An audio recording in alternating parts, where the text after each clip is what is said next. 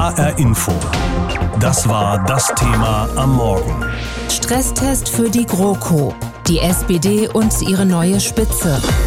Als diese große Koalition mit der Arbeit angefangen hat, vor gut anderthalb Jahren, da kannte noch kaum jemand Norbert Walter Borjans und Saskia Esken und die SPD war bundesweit im Vergleich zu heute noch relativ weit entfernt von einem einstelligen Ergebnis in den Meinungsumfragen. Inzwischen sieht das anders aus. Das Regieren mit der Union scheint der SPD mehr zu schaden als zu nützen.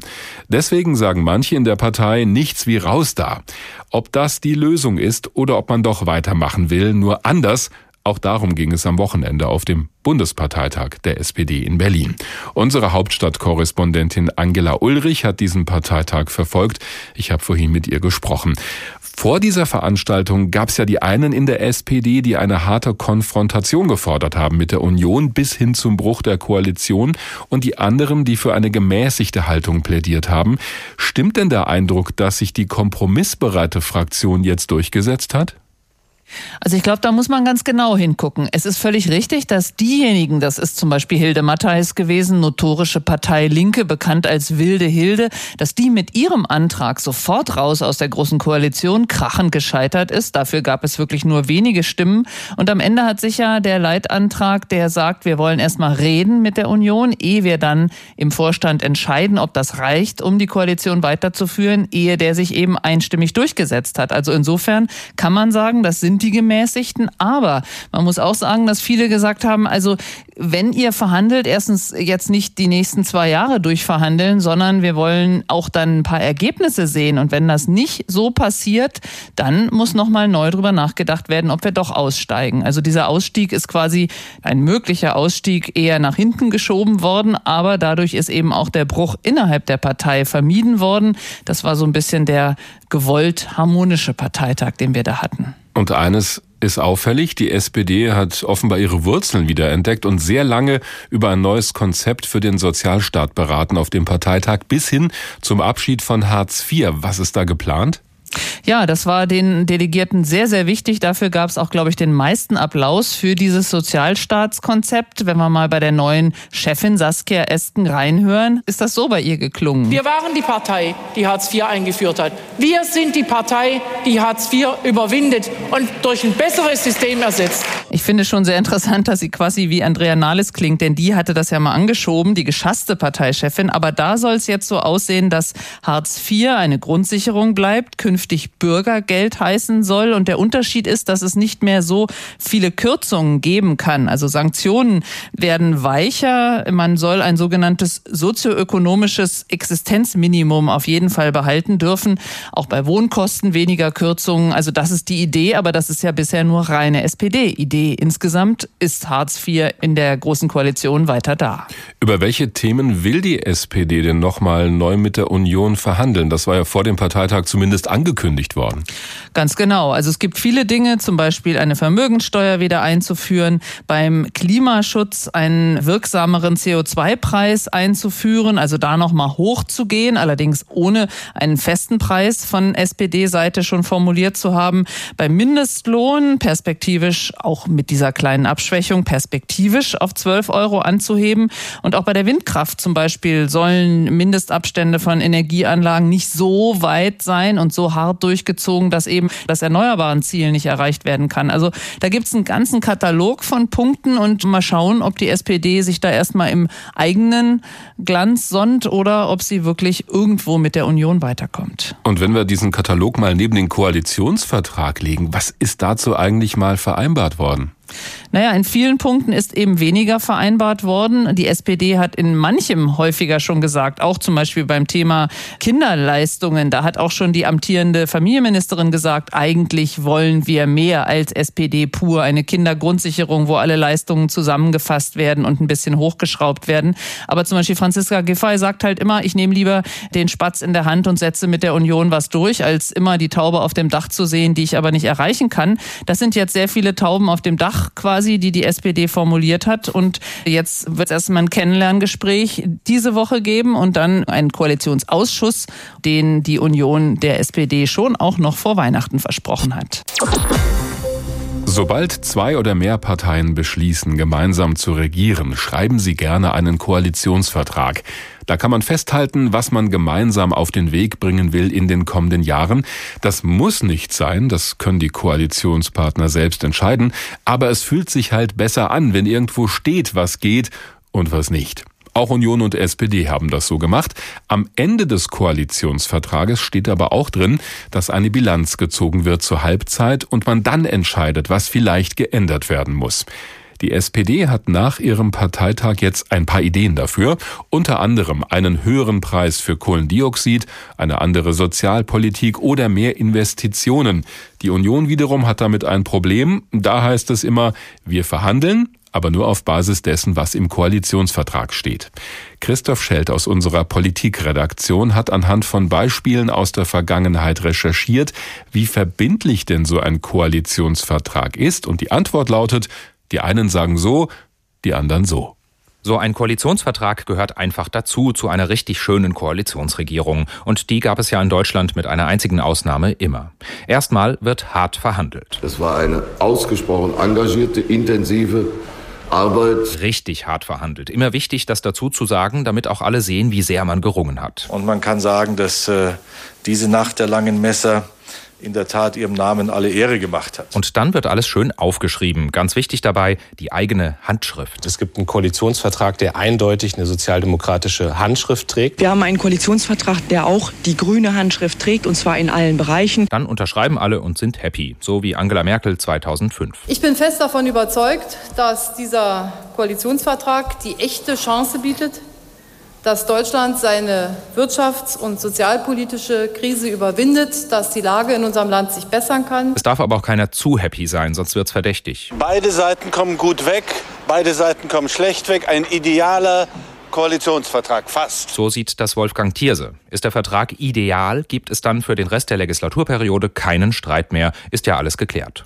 Nun ja, soweit die Theorie. Streit gibt's natürlich trotzdem. Aber dann kann man sich zumindest richtig auf den Koalitionsvertrag berufen. Das kommt immer gut, klingt ja auch irgendwie seriös. Politiker sagen dann gerne Dinge wie Verlässlichkeit, Wort halten oder sogar auf Lateinisch pacta sunt servanda. Es bleibt bei dem, was wir in der Koalitionsvereinbarung niedergeschrieben haben. Und das ist hier in dieser Koalitionsvereinbarung auch vereinbart. Sehe ich überhaupt keinen Grund warum das, was im Koalitionsvertrag aufgeschrieben worden ist, jetzt in Frage gestellt werden sollte. Ein Vertrag hilft auch, wenn es mal ganz schwer wird, also auch so emotional jetzt. Die Frau Familienministerin soll nicht so weinerlich sein, sondern sie sollte einen Koalitionsvertrag umsetzen, das ist alles in Ordnung. Mit all dem lehnen sich die meisten aber ganz schön weit aus dem Fenster, denn schon das Wort ist irreführend. Die Wissenschaft spricht nämlich gar nicht so gerne von Verträgen, sondern sagt lieber Koalitionsvereinbarungen. Aus gutem Grund. Denn das, was sich politische Partner für die gemeinsame Regierungszeit vornehmen, ist weit entfernt von einem rechtsverbindlichen Vertrag und damit beileibe nicht vor irgendeinem Gericht einklagbar, eher eine Absichtserklärung, ein Fahrplan, inhaltliche und organisatorische Grundlage für die Regierungsarbeit. Man will versuchen, die Abgeordneten der eigenen Fraktion dazu zu bewegen, die Vorhaben der Regierung im Parlament zu unterstützen. Garantieren kann das keiner, denn die Abgeordneten haben schließlich ein freies Mandat. Also der Koalitionsvertrag doch wieder nicht so wichtig? Je nach Lage wird gerne auch auf diesen Aspekt verwiesen, wie bei Edmund Stoiber. Auf der anderen Seite äh, wollen wir natürlich auch äh, den Koalitionsvertrag ja nicht als eine Bibel nehmen. Eine Bibel ist so ein Vertrag in der Tat nicht. Und weil eben Gerichte im Streitfall nicht schlichten können, wird im Koalitionsvertrag, also der Vereinbarung, meistens gleich ein anderes Gremium erwähnt, der Koalitionsausschuss. Das sind dann die berühmten Gipfeltreffen, meist im Kanzleramt, meist bis in die Nacht. Die Spitzen der Parteien und Fraktionen kommen dann zusammen, um Streitpunkte auszuräumen. Rechtliche Bindungskraft haben auch diese Beschlüsse nicht. Faktische aber sehr wohl. HR Info. Das war das Thema am Morgen. Stresstest für die GroKo. Die SPD und ihre neue Spitze. Die alte Tante SPD erfindet sich gerade neu. Klingt wie ein Widerspruch, ist aber so. Zumindest spürt man ein neues Selbstbewusstsein, was die Rolle der SPD in der Großen Koalition angeht. Dafür steht auch das neue Führungsduo Norbert Walter Borjans und Saskia Esken.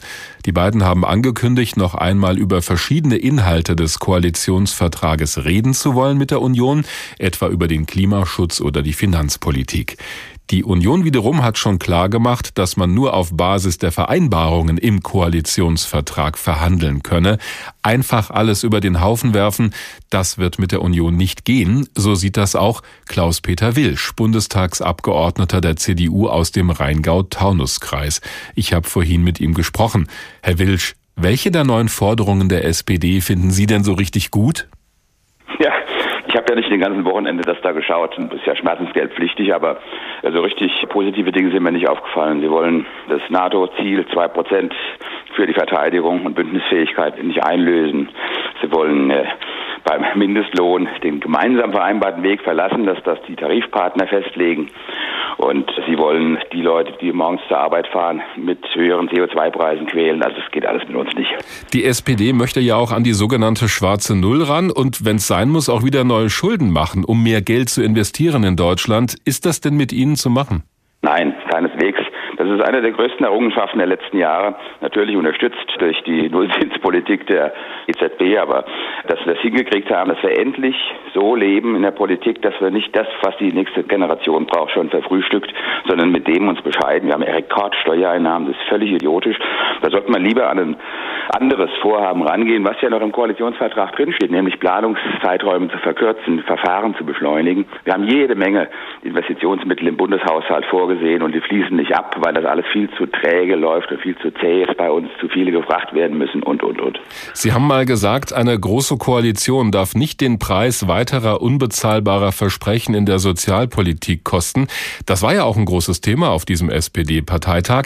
Wenn die SPD jetzt einen Mindestlohn von 12 Euro durchsetzen will oder den zumindest anstrebt, ist damit für Sie das Maß des Erträglichen dann überschritten? Ja, das habe ich ja eben gerade schon gesagt. Das ist eine Frage, die haben wir miteinander geregelt. Das war ein Entgegenkommen an die SPD, dass wir überhaupt sowas gemacht haben. Normalerweise gehören die Preise für Arbeit durch die Tarifpartner festgelegt. Aber da haben wir immerhin dieses Modell gefunden, dass durch eine gemeinsam besetzte Kommission die Anpassungen dort vorgenommen werden. Und das geschieht hier auch regelmäßig. Wir sollten uns lieber mal Gedanken machen darüber, wie wir die übermäßige Bürokratie im Niedriglohnbereich überwinden, wie wir da den Unternehmen ein Stück weit ja, bürokratische Belastung abnehmen können. Denn Wobei es ja auch in der Union Stimmen gibt, die sagen, ja, wir brauchen einen höheren Mindestlohn. Ja, die sind aber ziemlich überschaubar. Sagen Sie. Äh, das sind, ähm, äh, das ist, eine Frage, die nicht in unserer Regelungssphäre liegt. Äh, das ist der Kommission, eine gemeinsame Kommission von Arbeitgebern und, und Arbeitnehmern überlassen, denn die kennen die Bedingungen der Arbeit, die können auch ähm, den Preis für die Arbeit festlegen. Jetzt war auf dem SPD-Parteitag ja nicht zu hören, wir wollen jetzt raus aus der großen Koalition. Das haben ja manche vorher gemutmaßt, dass man so eine Entscheidung fällt. Sehen Sie denn auf Basis dessen, was man da jetzt formuliert hat, noch einen Sinn in der großen Koalition, dass man das fortführt? Ja, wir sind vertragstreu von unserer Seite. Wir haben bis 21 eine Koalition vereinbart. Und nun können wir da uns weiter mit beschäftigen, das umzusetzen. Da sind noch genug auch positive Aspekte auch aus meiner Sicht drin, die es noch umzusetzen gilt. Und da ist die SPD herzlich eingeladen, weiter mitzumachen oder ansonsten weiter auf ihre demoskopischen Werte zu schauen, die sich ja mittlerweile der Grenze zur Zweistelligkeit nähern. Jetzt haben Sie zu vielen Vorschlägen und Forderungen, die da am Wochenende zu hören waren, Nein gesagt. Aber es soll ja noch vor Weihnachten einen Koalitionsausschuss geben. So hat das auch Ihre Parteichefin entschieden. Wozu denn treffen, wenn es da nichts mehr zu verhandeln gibt? Naja, die Parteichefin hat ja auch erfreulich klar gesagt, dass die Mindestrente eben noch nicht im Bundesgesetzblatt steht. Das war ja auch so ein Herzensanliegen der Roten.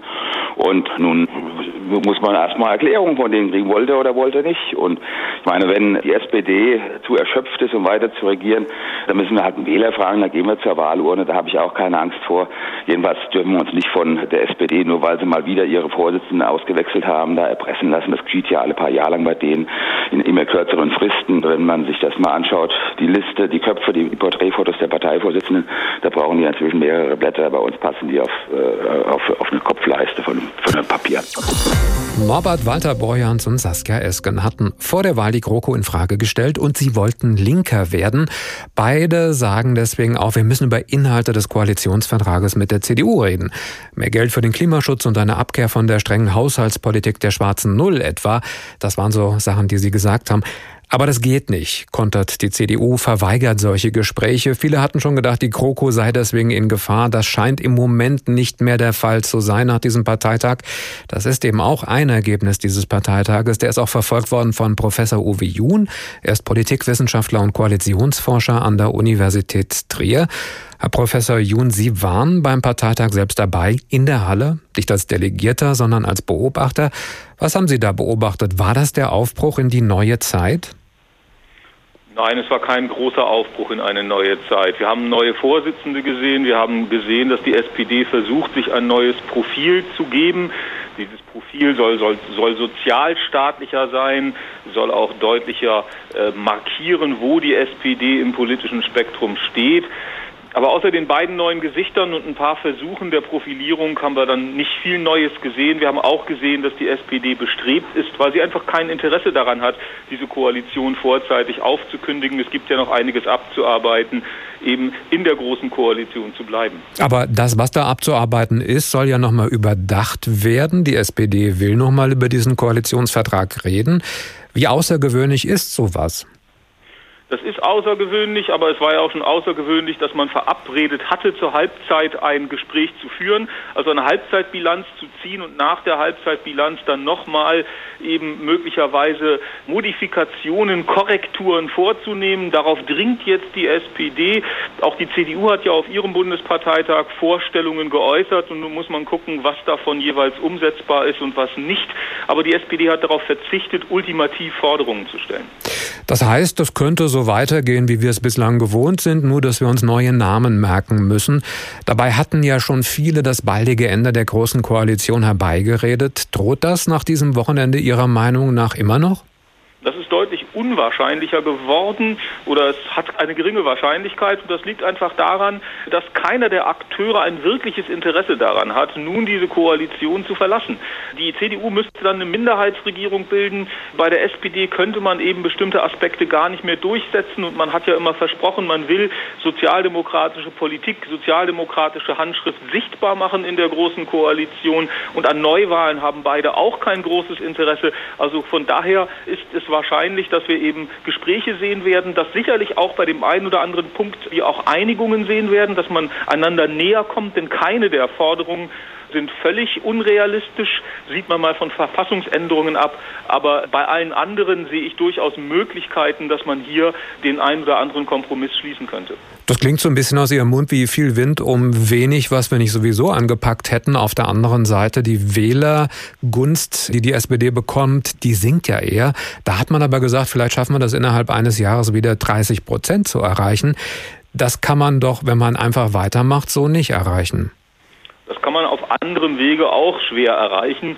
Sicherlich stehen die beiden neuen Vorsitzenden, Walter Borjans und Saskia Esken, Norbert Walter Borjans, stehen unter Druck, weil sie eben bestimmte Aspekte auch schon im innerparteilichen Wahlkampf betont haben. Das ist jetzt auch in die Erklärungen des Parteitages mit eingeflossen.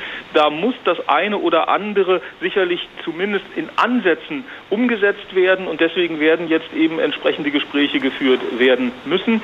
Aber so einfach stellt sich die Situation Situation für die SPD nicht da, dass man binnen eines Jahres seinen Wähleranteil wieder verdoppeln kann. Da sind viele strukturelle Probleme bei der SPD, die nur mittel- und langfristig gelöst werden könnten. Sie haben in der Halle das Ganze beobachtet, das heißt, Sie waren relativ dicht dran.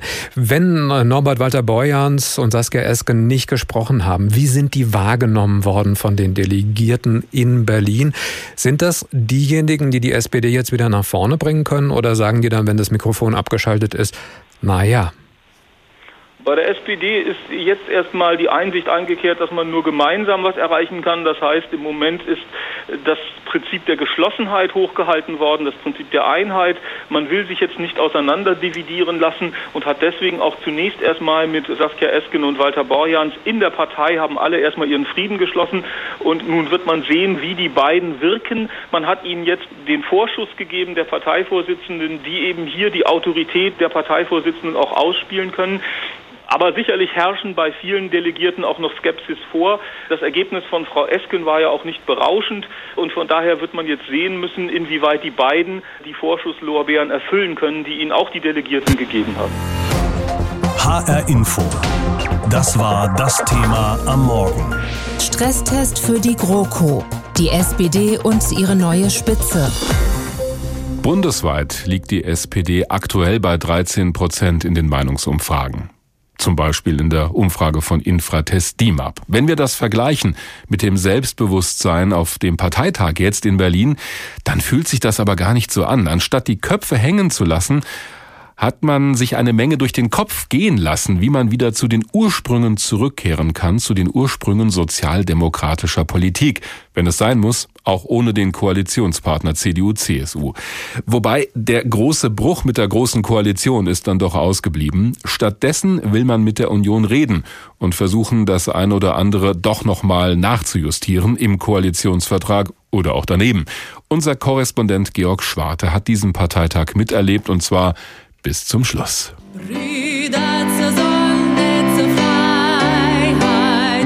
Ja, die Sozis, egal was ist, am Ende singen sie und ziehen in die neue Zeit. Ihr habt die neue Zeit mit eingeläutet und das ist echt eine Sache, auf die wir stolz sein können, weit über diese Tage hinaus.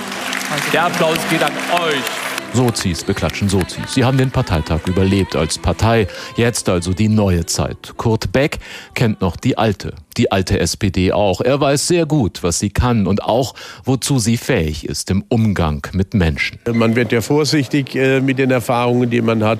Aber ich glaube, es ist eine Chance jetzt wieder da. Und dann wird sicher ein mühsamer Prozess äh, werden, die Partei wieder Schritt für Schritt nach oben zu bringen. Da bin ich illusionsfrei. Aber die Chance ist da.